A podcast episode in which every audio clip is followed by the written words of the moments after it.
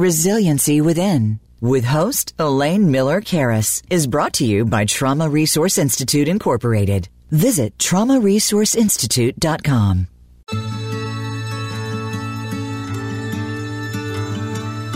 Welcome to Resiliency Within, featuring your host, Elaine Miller Karas. In unprecedented times, our beliefs and well being are put to the test. When we take the things we've learned in life and look at challenges in a whole new way, we learn to develop resiliency, which can then be used to promote healing and personal strength. Now, here is Elaine Miller Karas. Well, welcome to Resiliency Within. I want to let you know that we're broadcasting live also on Resiliency Within's Facebook page. If you'd like to see um, Judy Pearson and myself, you can you can do that as well. But today, my guest is Judith L. Pearson. Her latest book is published by Mayo Clinic Press. Um, it was published in September of 2023. Um, and Judy, what is the name of your book? I love for my guests to say their, the name of their book out loud. Oh man, I love saying it out loud. It is it is Crusade to Heal America: The Remarkable Life of Mary Lasker. Well, and Judy, which she uh, has asked me to call her, I love your name, Judy, by the way.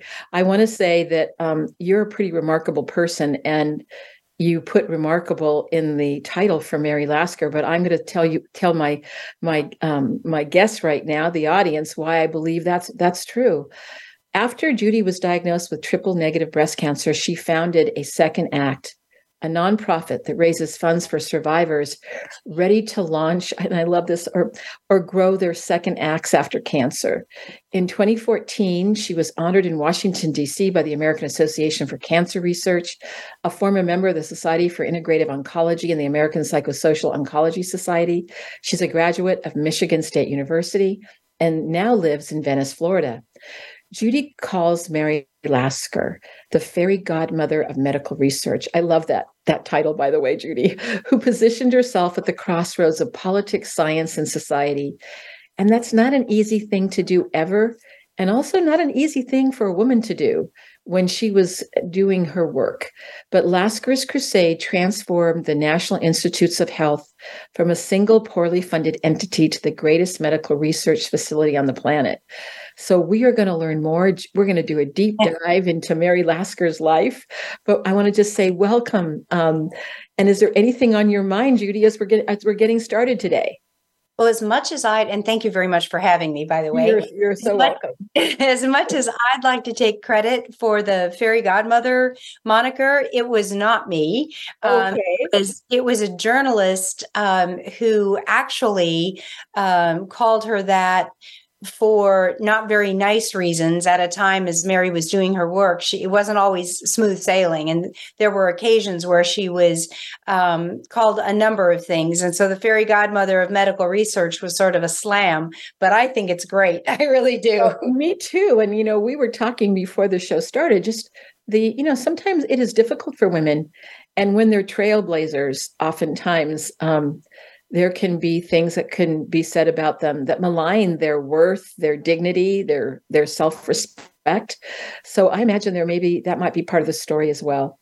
So, but go ahead. Yes, was that truly the case? It truly was because um, Mary uh, was born in 1899. So when she began her uh, lobbying work, um, she called herself a citizen lobbyist. It was um, about 1941, and this was not a time when women were often seen pounding the halls of Congress or hanging around the NIH laboratories. And NIH, by the way, is the abbreviation for National Institutes of Health. It's just easier to say. Yes. And um, so it was it was an anomaly to see a woman. You know, Frances Perkins had been in FDR's White House. Uh, there was another woman that FDR had really as his uh, right hand, whose name was Anna Rosenberg, a wonderful biography came out about her in March of this year. And she, ironically, was a very good friend of Mary Lasker's. So these two um, really were just great pioneers in terms of being able to sway presidents to get things done. Well, and when you think about, I mean, it wasn't too, you know, women didn't get the vote I mean, it was about, you know, 20 plus years right after that she was doing the lobbying that women were even allowed to vote. That's you know, right. I, think, I think it's hard to, for maybe the younger generations that, you know, part of my audience would be from the younger generations to know that women didn't always have the rights in the United States. No. Have now. And even I, I was a teacher of family medicine for many years, and I, I worked with really one of the smartest doctors um, and she told me that when she went to to UCLA, and this would have been in the 70s, and I think in her class there were only three women. Yep. Now, that yep. wouldn't be the case today, but that was not that's not too long ago, really. It's not. The statistics were incredibly um, lopsided. And not only was she then a minority, but she probably wasn't very welcomed because the male students um, they really they were either distracted by the fact that there was a female. So if she was pretty that was going to be a problem. And other than that it was just it was weird having a woman. And um and and this is kind of an interesting segue that I was hoping to toss in. My next book project that I'm currently uh, working on is about the women's health revolution or women's health movement that went on in the 70s and 80s and 90s at the same time as the civil rights movement and the AIDS movement, women not only were underrepresented in the medical field and in the research fields, but women um, were never included in clinical trials because we have those pesky hormones that might skew the trial. But then those same drugs were were um, prescribed to women, so they'd never been tested on women. The proper dosage had never been um, decided upon. And and it's not men's fault. It it was the way it was. And so it was just such an anomaly to have women in medicine at that time or women in government or women lobbying for something as important as medical research.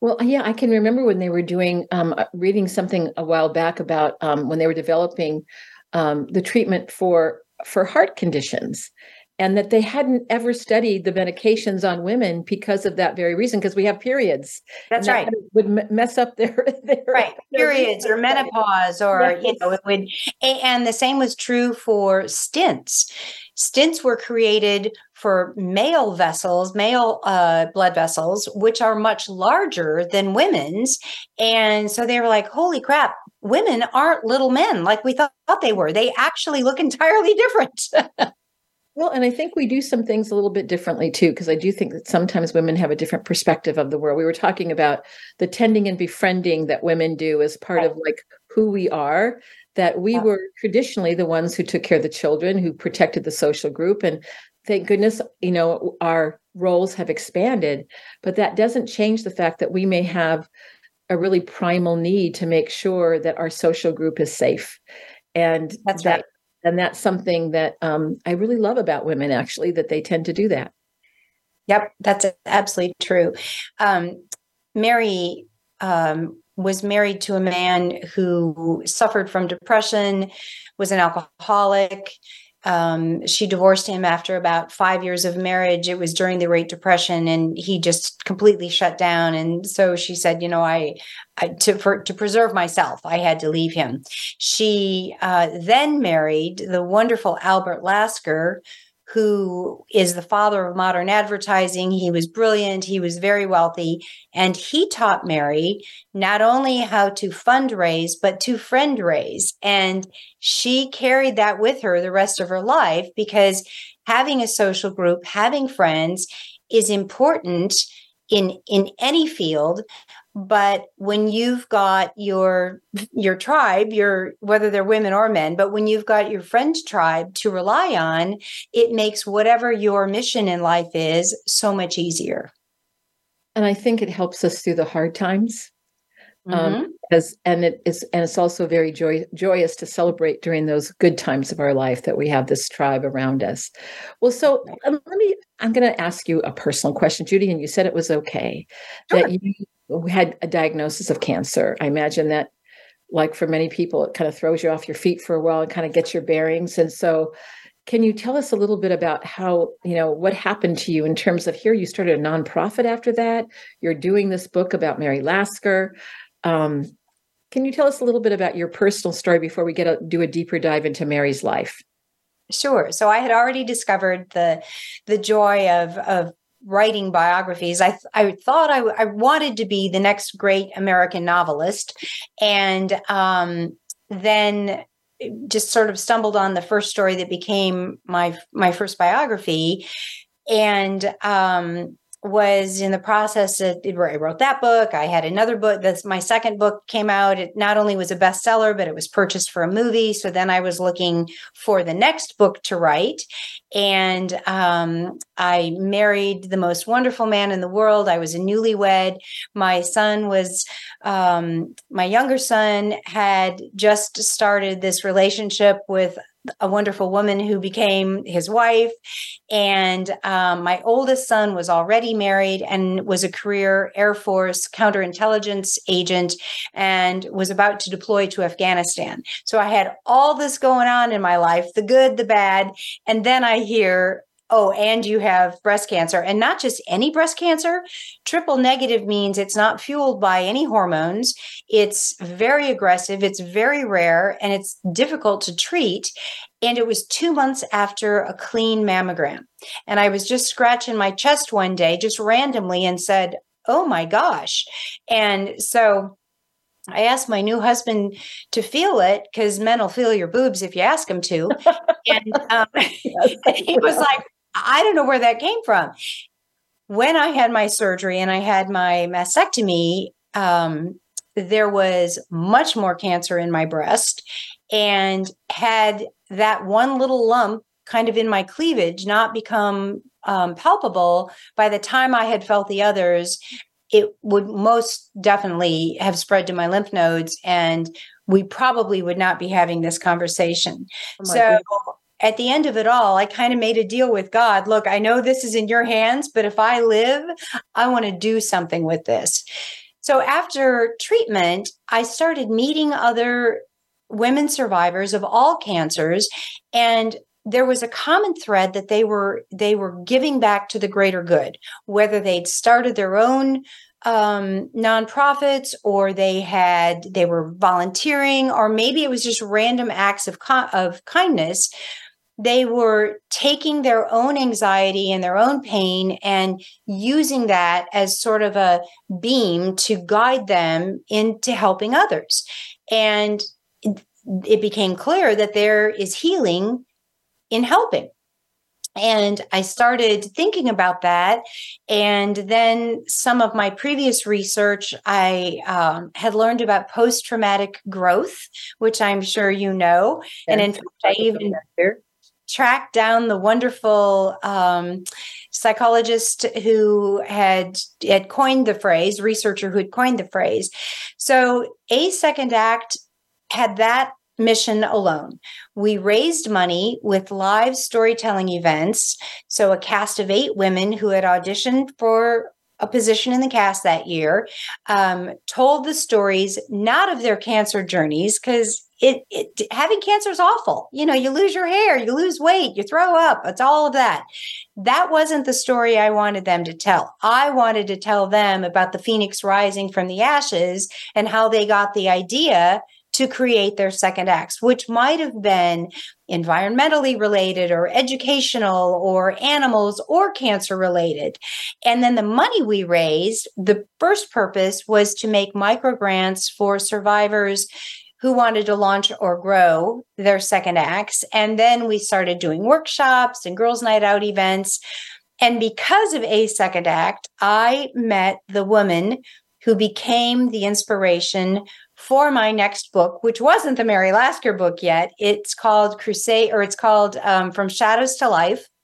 And it was a group biography about the cancer survivorship movement. Cancer was thought to be contagious right up until the 70s and 80s. So survivors lived in the shadows. They um, they couldn't join the military. They couldn't adopt children. They could be fired for having a cancer diagnosis. You probably remember, Elaine, because we shared that we're baby boomers. You could be asked on a um, on a work or an employment application if you'd had cancer. Because employers thought well they're going to get sick again or die and it's going to cost me money. So this group came together and said it stops. And they eventually changed legislation.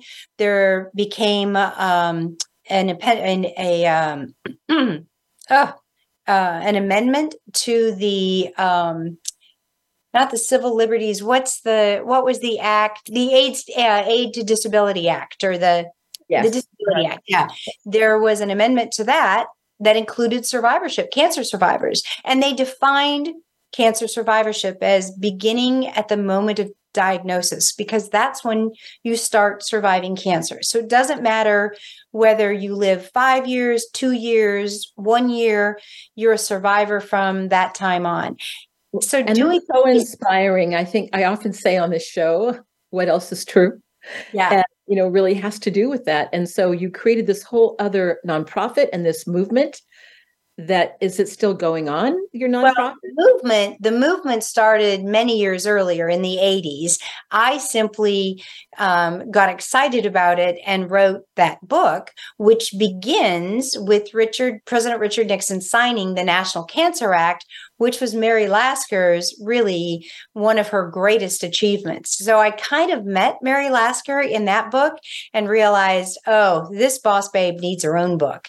So it was sort of the book that just came out, Mary Lasker's story, Crusade to Heal America, is really the prequel to that book but it was it's just all of these these healthcare heroes that never get um, attention well, in health, and also I'm noticing that these are women. And so sometimes the women didn't get attention. So we really want to hear about that. But first, I want to say to you, Judy, thank you for your inspirational work, for taking what happened to you and creating a, the, a second act and providing so much opportunity for people to learn thank you. a different way about what else is true. I mean, this is, I think, you know, how do we cultivate well-being in a world when there's so much suffering? Right. And you know, and, I, and you didn't, and you acknowledged that there was suffering, but that wasn't the whole story. And I think sometimes we end with the suffering and not realizing that there's other aspects and avenues that are actually hopeful and optimistic, even when faced with such at times tragedy. Right. So thank you, thank you for your work. So that's what I'm saying, Judy Pearson, you're remarkable too. Well, so thank you. let's talk about Mary Lasker now. Okay. Sure, we we we say a little bit about her. So can you give us a little bit about the background of Mary? You've already given us a little bit. Is anything more you want to add to it? Well, she I, I'm always curious as to why people do the things they do so selflessly. You know what what causes courage and what causes selflessness? And in mary's case um, she was born and grew up in a small town in wisconsin about an hour from um, milwaukee. Her mother was an irish immigrant who arrived all by herself at the age of 18 um, and became a very successful businesswoman in chicago. Her father mary's father was was a successful uh, banker in Watertown. And her mother, in particular, her father was more reserved, but he had the financial resources for Mary to go to college, which in that age was also rare. I mean, she started in college in um, 19 18 and her mother because of being a self-starter um, a businesswoman an immigrant she was the progressive one that really wanted both her daughters mary had a younger sister to be educated and she gave them a love of natural beauty, flowers and trees were really important to um, Mary's mother, as was helping people in need um, and, and just civic uh, programs. When Mary was about five, her mother took her to visit the family laundress. And I just have to stop here and explain. Mary Lasker did an oral history that spanned three decades. She asked that it not be released until her death, which occurred in 1994. And Columbia University, who had done the oral history, also transcribed it. So I had this marvelous resource of Mary's actual words that I could use in the book. So Mary describes this visit when she was about five or six to the family laundress who had just had um, a double mastectomy for breast cancer. And her mother, Sarah, was explaining that Mrs. Belter had had her breast removed. And Mary said, I looked at my mother and said, You mean like cut off? And Sarah said, Yes, that was it. And when they got there, Mrs. Belter was lying on this low cot with this little assemblage of children, her children around her. And Mary said it was such a pitiful scene that she just made up her mind that she was going to, if she ever had the opportunity, work to change that. And so, because of her marriage to Albert, um, she was given that opportunity, and she she made good on her promise. Isn't it interesting that that little piv- that pivotal moment of her mother taking her somewhere that mm-hmm. changed her vista forevermore, yep. and what she ended up dedicating her life to? Yep, exactly. Did she ever say what happened to the to the lady, whether she lived or died? She did not. She, did not. But I can't imagine, you know, there was no other treatment than surgery at that time, which would have been about 1904, 1905. Hard to imagine someone living. Yeah. yeah. We've come such a such a long way, haven't we, when you think so about it? So far. Can you say a little more about what Mary's crusade was? I mean, we now know the story about that that inception. So she and Albert um, were both interested in healthcare and and making America healthy. And prior to their meeting, both of them had this brush with cancer. That was Mary's. Albert's younger brother had died of cancer about five years before he and Mary met and um, they they had decided that they wanted to make cancer their mission. So they went to what was then called Roosevelt Institute. It's now Roosevelt University, and met with the um, the CEO with the intent of making a donation. And they asked what new work was being done in cancer. And he said, Well, there is no new work. And they asked the doctor, Well, why not? And he said, because there are no new ideas. And they kind of, Mary realized it's sort of the chicken or the egg. If you're not doing research, you won't come upon new ideas. But if there aren't new ideas, you don't know quite what to research. So then Mary made a visit to the American Society for the Control of Cancer, whose headquarters was near their home in Manhattan. And same question What kind of research are you doing? And the doctor said, None. Same answer. There's nothing to research. So, together, Mary and Albert decided if there were no ideas and there was no research being done, that they would start a foundation to underwrite what Albert called um, research bargains. He wanted to find people who were independently starting their own research and give them small financial awards, which were about a $1,000 a piece and they began that in 1944 well excuse me 1942 well here we are um, all these years later. The foundation still exists. The awards are now $250,000 and about a third of all Lasker Award recipients have gone on to win Nobel prizes. So they're they're finding there are more Lasker recipients than Nobel recipients. So if the numbers were more in a line, they'd probably be almost perfectly the same march towards uh, the Nobel Prize. Then the other thing they discovered just going to some um, health subcommittee meetings in Congress, both the Senate and the House, that during World War II, at the outset of World War II, there was this big rush of men to volunteer, and it was primarily men. And about 40% of all those who volunteered were rejected for um, healthcare reasons that were easily taken care of. So they said, okay, clearly we need to up this research. So, so they were actually you know, knocking on the doors to saying, why is this not being done?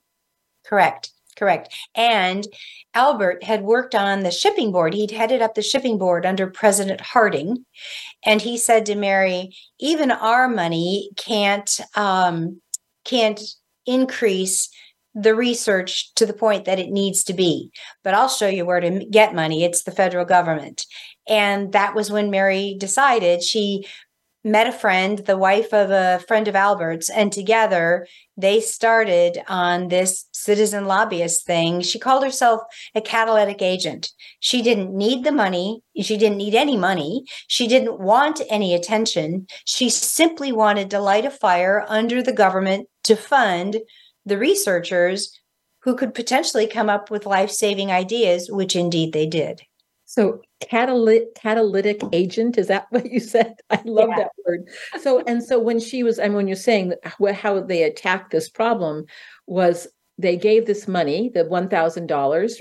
People applied, I imagine, to say they had an idea, and then they knocked on the doors of congressmen that's right. We need to do something differently. This is affecting.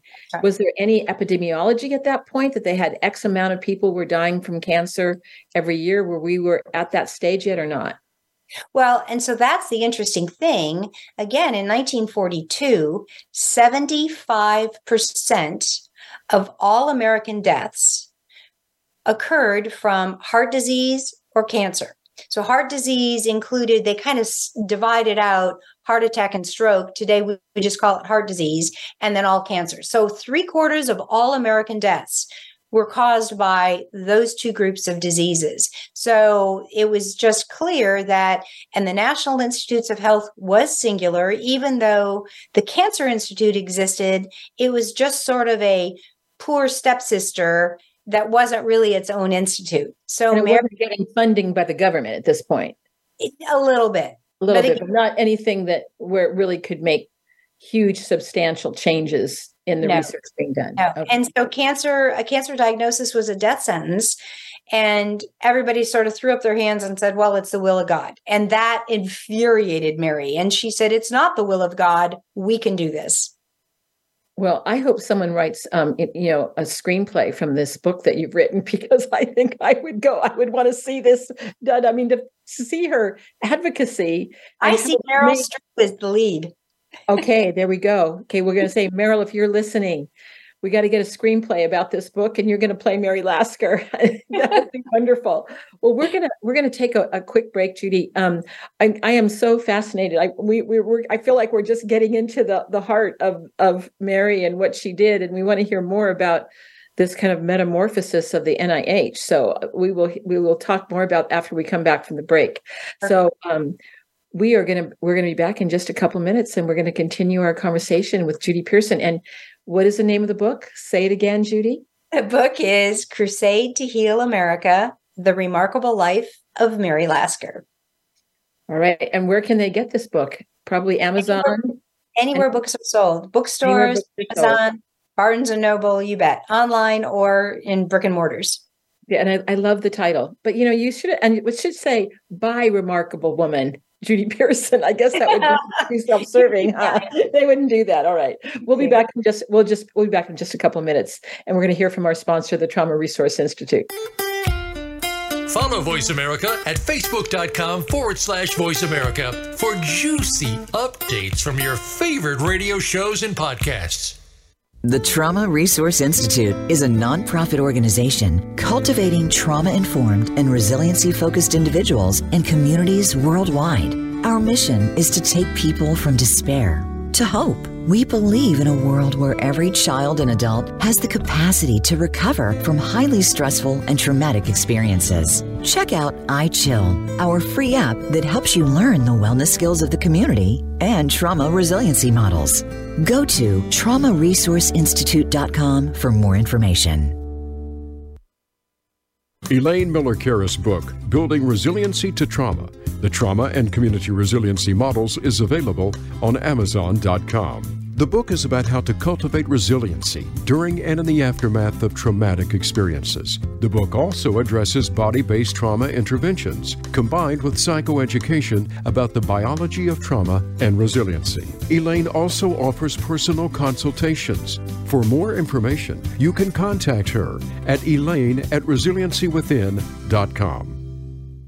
Elaine Miller Karas co founded the Trauma Resource Institute, Incorporated. The Institute provides trainings on the models Elaine developed the Community Resiliency Model, or CRM, and the Trauma Resiliency Model, or TRM. If you would like more information about the Trauma Resource Institute, or how to participate in trainings, visit the Institute's website at traumaresourceinstitute.com. That's traumaresourceinstitute.com. Trauma Resource Institute.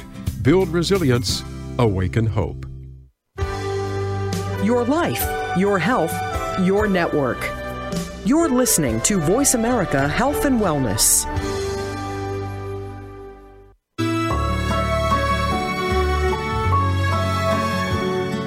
This is Resiliency Within with Elaine Miller Karas. To reach the show during our live broadcast, please call in to 1 866 472 5792. That's 1 866 472 5792. You may also send an email to elaine at resiliencywithin.com. Now, back to this week's show. Welcome back. I'm here with, with Judith L. Pearson, I call her Judy, and we are talking about the um, the remarkable woman Mary Lasker um, in her latest book, "The Crusade to Heal America: The Remarkable Life of Mary Lasker," that you can buy anywhere that sells good books. So right. uh, let's continue and talk about this amazing person. So after she started knocking on the doors, and you know they're given the money, you know these little chunks of money to do research, then what happened next? So the first institute, actually, that she and her her gal pal Florence um, got approved from by Congress was the uh, Institute for Mental Health, which eventually left the National Institutes of Health and is now an entity in and of itself. But it was a great lesson for Mary and Florence because they were all excited the NIH is now going to be plural. And someone said to them, Well, how much money did you get? And they said, Well, $5 million. And the person said, No, that's how much money was approved. How much was appropriated? And all of a sudden they realized there was a lot more to this lobbying than they thought than they thought there was. So she it was a steep learning curve that then you have to go to a different set of, of, senators and congressmen to have money appropriated for the creation of these institutes.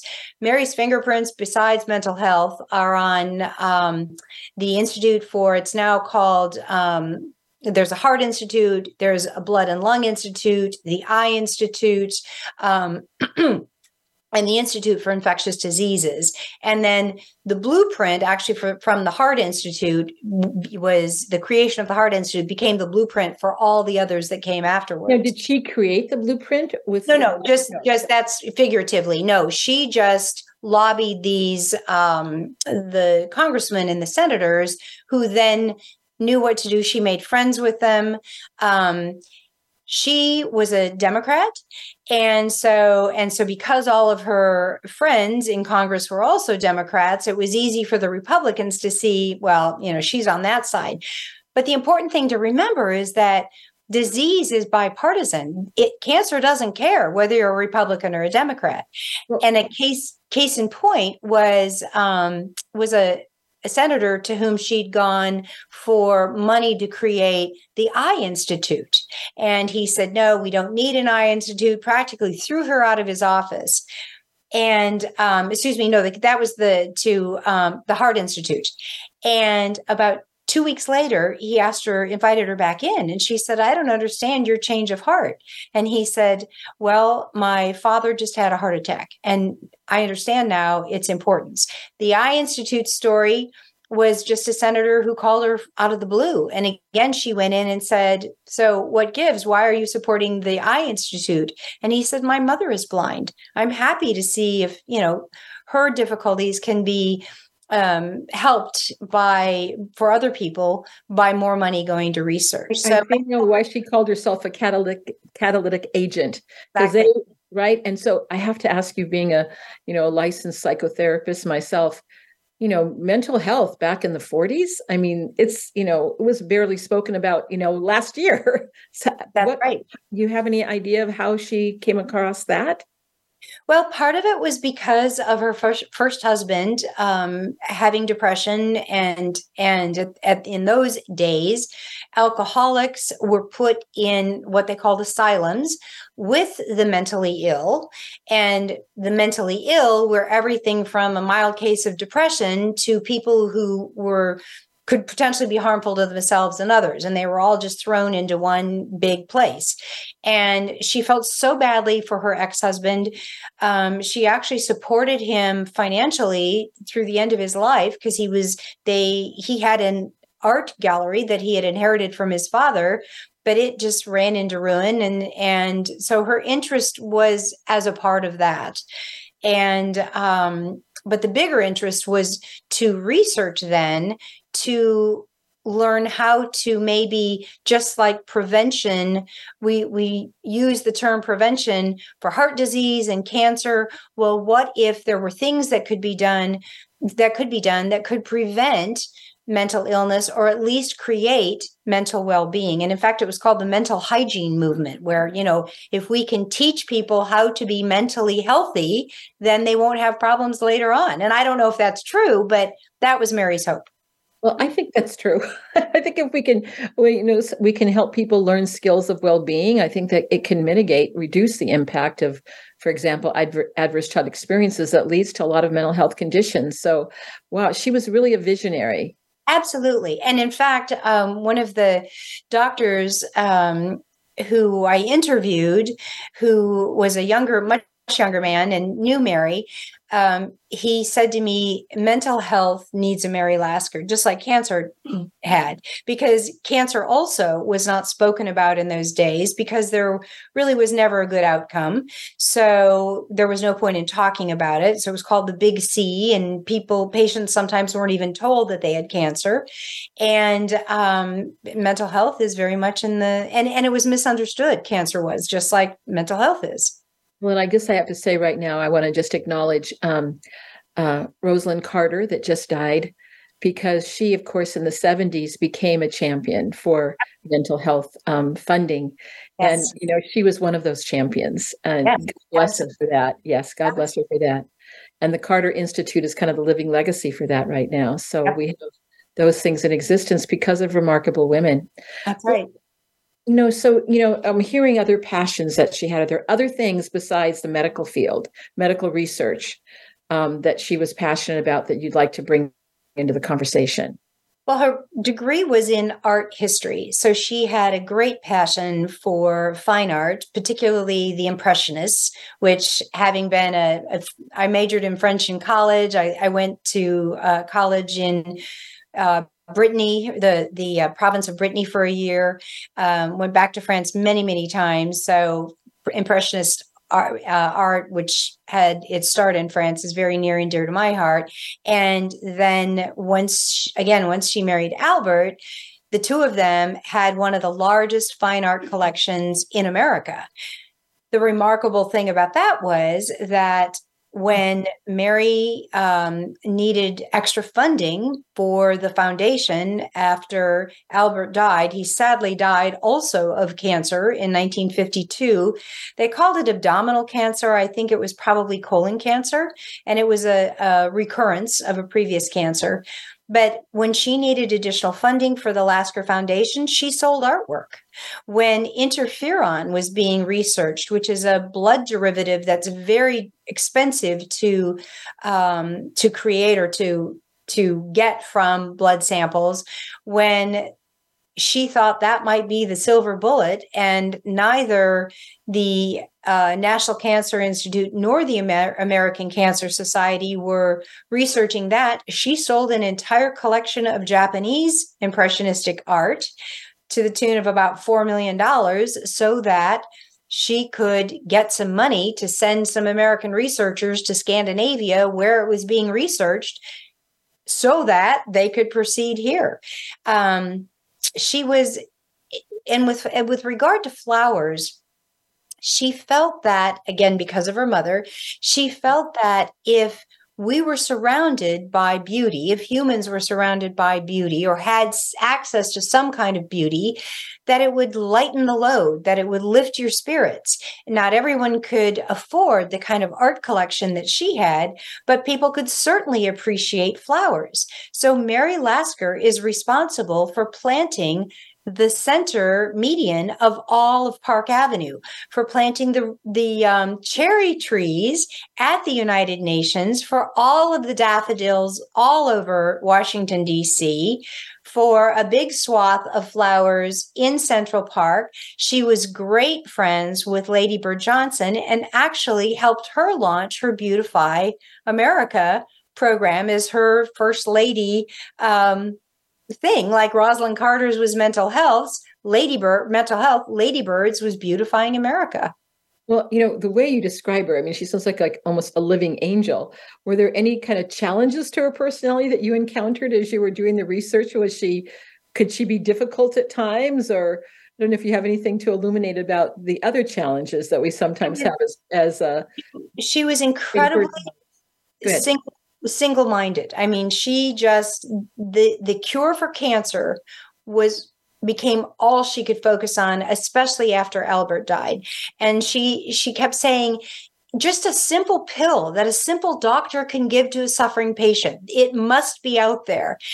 And when the National Cancer Institute started being bogged down by all the bureaucracy, she got really frustrated. So just to explain, the National Cancer Institute lived lives lived under the auspices of the National Institutes of Health, which lived under the auspices of the Public Health Service, which lived within what we now call HEW, Health, Education, and Welfare. So if the NCI director wanted to hire a new scientist, he had to go through all those levels to get the new hire approved. And by the time he got approval, the scientist had moved on. He needed a job, he needed an income. He couldn't sit around and wait. So Mary said to Lyndon Johnson, I think you know we we are sending a man to the moon we're working on exploring outer space i want us to explore inner space why don't we think of a moonshot to cancer for cancer. It was Mary Lasker who came up with that phrase. Not anybody since it was her.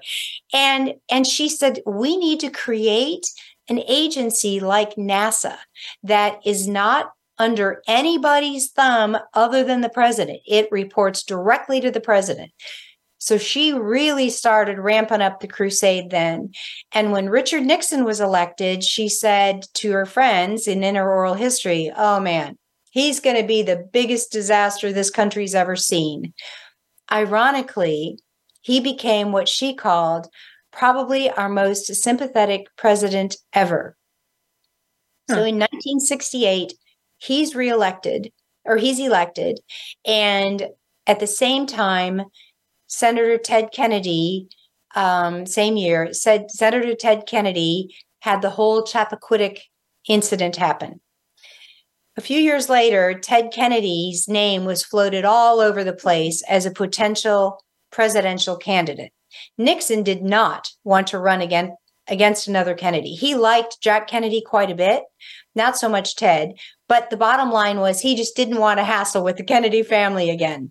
Senator Kennedy wanted redemption. He wanted some kind of a program that could get the public eye off him as a presidential candidate and help them forget Chapman. Interrupt for just a second. The the, the incident was about um, um, a supposed affair with a particular person, and that she died tragically in a automobile accident where she went into a lake, and right. there and he apparently was in the car with her. There was a lot of innuendo about involvement, and it was a huge scandal during that time. I just want to let our audience know that may not have any idea what the Chappaquiddick. Thank you. We're yes. baby boomers, right? We remember all these things. Right. It was That's a right. huge, huge political scandal. So he wanted redemption. So right. go ahead. He wanted redemption. Nixon wanted reelection, and Mary wanted a cure for cancer. And these three unlikely people came together. She recommended to um, to Kennedy that they pursue a plan that had started actually with President Kennedy and then President Johnson to put together a panel that would research what needed to be done to accelerate, accelerate cancer research. And the number one thing was removing the National Cancer Institute from NIH and making it its own NASA like organization. And the number two thing was to infuse unheard of amounts of money into research. An enormous political battle ensued. And in fact, I didn't really know. I know a lot about history, I guess, but I didn't know anything about how a bill actually gets through Congress. So mm-hmm. researching that and trying to make that concise was difficult. At the end of the day, the National Cancer Act of 1971 was signed on December 23rd. Um, so we're coming up on the anniversary by President Richard Nixon, who at the time called it probably one of the most um, significant acts of his administration. And as we know, it really, it's sadly, he's not remembered for it, but it really was a significant act. It infused 11 point, excuse me, it infused $1.4 billion into cancer research. That's over 11 billion in today's money. Unheard of amount over the next five years. The National Cancer Institute remained in NIH, but it answers now only to the president. So Mary got somewhat. Got way. She got her way. Well, I also think, you know, just for a pause here, I mean, Judy, do you think that Mary Lasker's efforts um, in terms of, you know, really being that catalytic instigator um, is one of the reasons why, for example, there's there is research about your cancer that you could take the treatments that make us have this possibility of conversation today? Absolutely. Absolutely. My drugs or or anybody else's treatments may not have been specifically the result of that cancer act, but every step is a step closer. And there's a very famous quote by um, um, by a mathematician who said, If I have seen farther, it is because I have stood on the shoulders of giants. And that's exactly what happened with these researchers. And I believe that with all my heart that everybody who came after that, our treatment was all made different because of the National Cancer Act. Well, and I have to say that, you know, on a personal note, my husband was diagnosed with melanoma a year ago a very virulent kind of melanoma. He's been has had radiation. He has immune therapy every three weeks. Um, and they told us that 10 years ago they would not have had the treatment for this particular kind of cancer. So I, I know that these efforts make a difference, and you know, on a very personal level in people's lives, as it does for you, as it does for me. And so, you know, when people say, oh, there's too much money go to research, well, maybe there's not enough money going to research because we're finding out the solutions to things that, you know, I think right. of that that woman with all the children around her yeah, who the double right. mastectomy, the kind of the inception of, of Mary's story. So and the people who say, excuse me for interrupting, the people okay. who say there's too much money going to research, that's what the senators and congressmen told Mary too, until their family members or they were diagnosed with cancer. So it's clear to me that she didn't work alone on these projects. I mean, you're just you're describing Nixon, Ted Kennedy. Um, did she have a team of people that worked with her, or was she kind of like the very singularly purposeful person that kind of did it all herself? She, well, her first um, sort of uh, partner in crime was Florence Mahoney, who I mentioned earlier. And Mary said in her oral history that not only did it help to have someone else to bounce ideas off of. But she said if I'd gone pounding around Congress, people would have just thought I was a nut. But since there were two of us, it was less likely they thought that. Um, and and then of course because um, she knew so many people in in society and in Washington D.C. She was great friends with the Kennedys, all of uh, the Kennedy family, the Johnsons, other important people, lots of celebrities. Um, all of that was helpful. And she was very good at remembering the fundraising or the friend raising to fundraise. So she would, you know, encourage her friends to donate to Republicans and Democrats who favored medical research. to her, it didn't matter who was elected as long as they were really bent on um, progressive, progressively or um, aggressively pursuing medical research. And then um, it also um, didn't hurt that she had a wonderful assistant called Jane who did everything for her. And uh, Jane, too, died of metastasized breast cancer. I mean, it just. It just kept following Mary around, but Jane was really important to Mary. So, do you think that her greatest accomplishment was what she did with cancer, or what would you say is her greatest accomplishment? I think I think it was probably it, it was cancer. It was also, I mean, it would have been so easy for her to do nothing, to just give money. It, you know, here, here's a check, and hopefully, um, it would it would arrive at the right place at the right time to make a difference. She could have just done nothing but lunch and go to dinner parties in the theater and eaten bonbons in her bed. But instead, no, she went to sleep with papers strewn all around her, medical reports, newspaper articles, clippings. And then her day started with breakfast in bed and she was back at reading and making phone calls and and either doing something in New York City or hopping on the train and heading down to Washington, D.C. So do you do you wonder if times would have been different for her? Here she was born at the end. Was it would you say um 1899, yeah. 1899. That so when she was coming to age, when I guess would have been the kind of the roaring 20s, um, if she would have had the opportunity to become a physician, which was not that available to women at that time, do you think that would have been her course, or do you think that the you know art history would have been her course?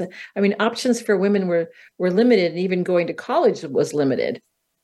I think, um, in, and I actually used her words for the chapter title. So phrases that she would say, including "I'm just a catalytic agent." The first chapter uh, is entitled "New York was the place" because she said after graduation, "Well, I wanted to go into the gallery business, and New York was the place." And so she landed in 1923 in New York City, and just was loving the world that she was living in. But it's still, I think she, I don't think she would have wanted to be a doctor. I don't think that ever entered her mind.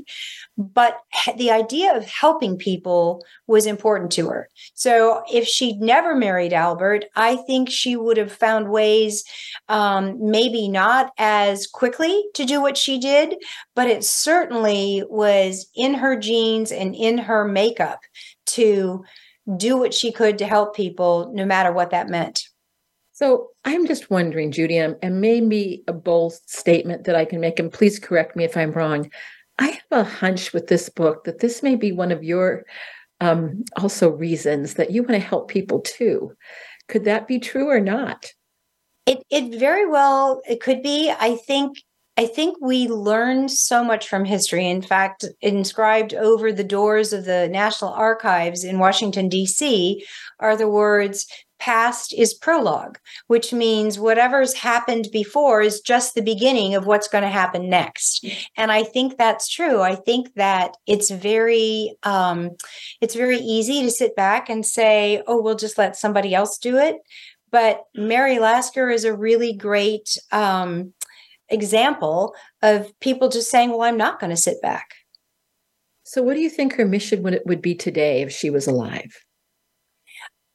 I'm not sure she would have accepted what we know to be true, and that is that cancer isn't one disease, it's many diseases. So she probably still would have been banging the drum about find a pill, find a pill.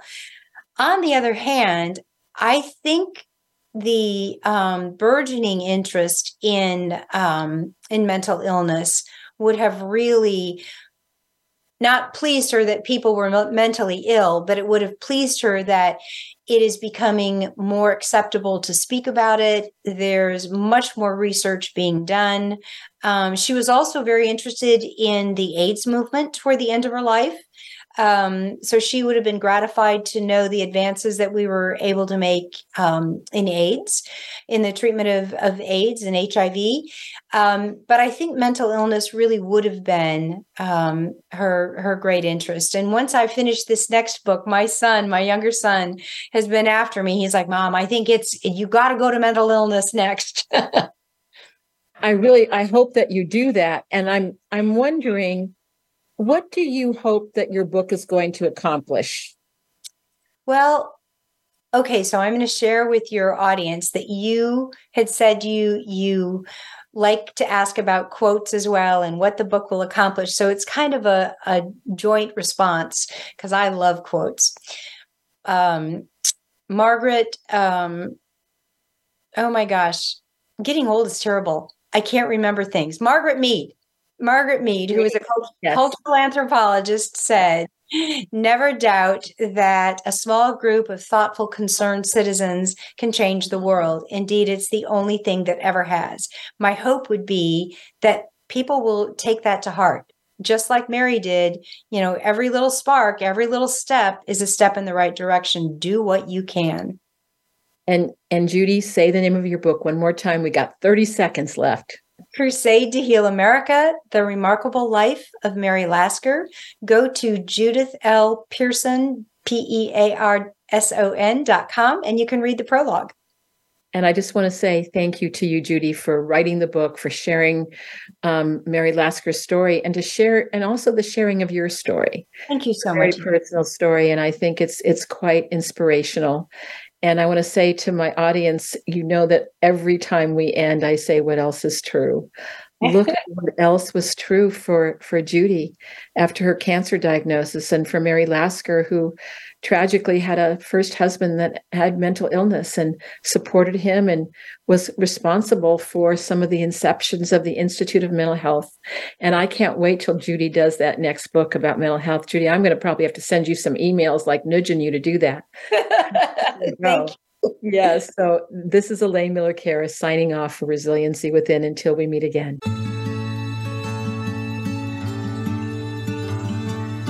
Thank you so much for joining us this week for Resiliency Within. Please tune in again next Monday at 4 p.m. Eastern Time and 1 p.m. Pacific Time for another edition featuring your host, Elaine Miller Karas, on the Voice America Health and Wellness Channel. We'll talk again soon.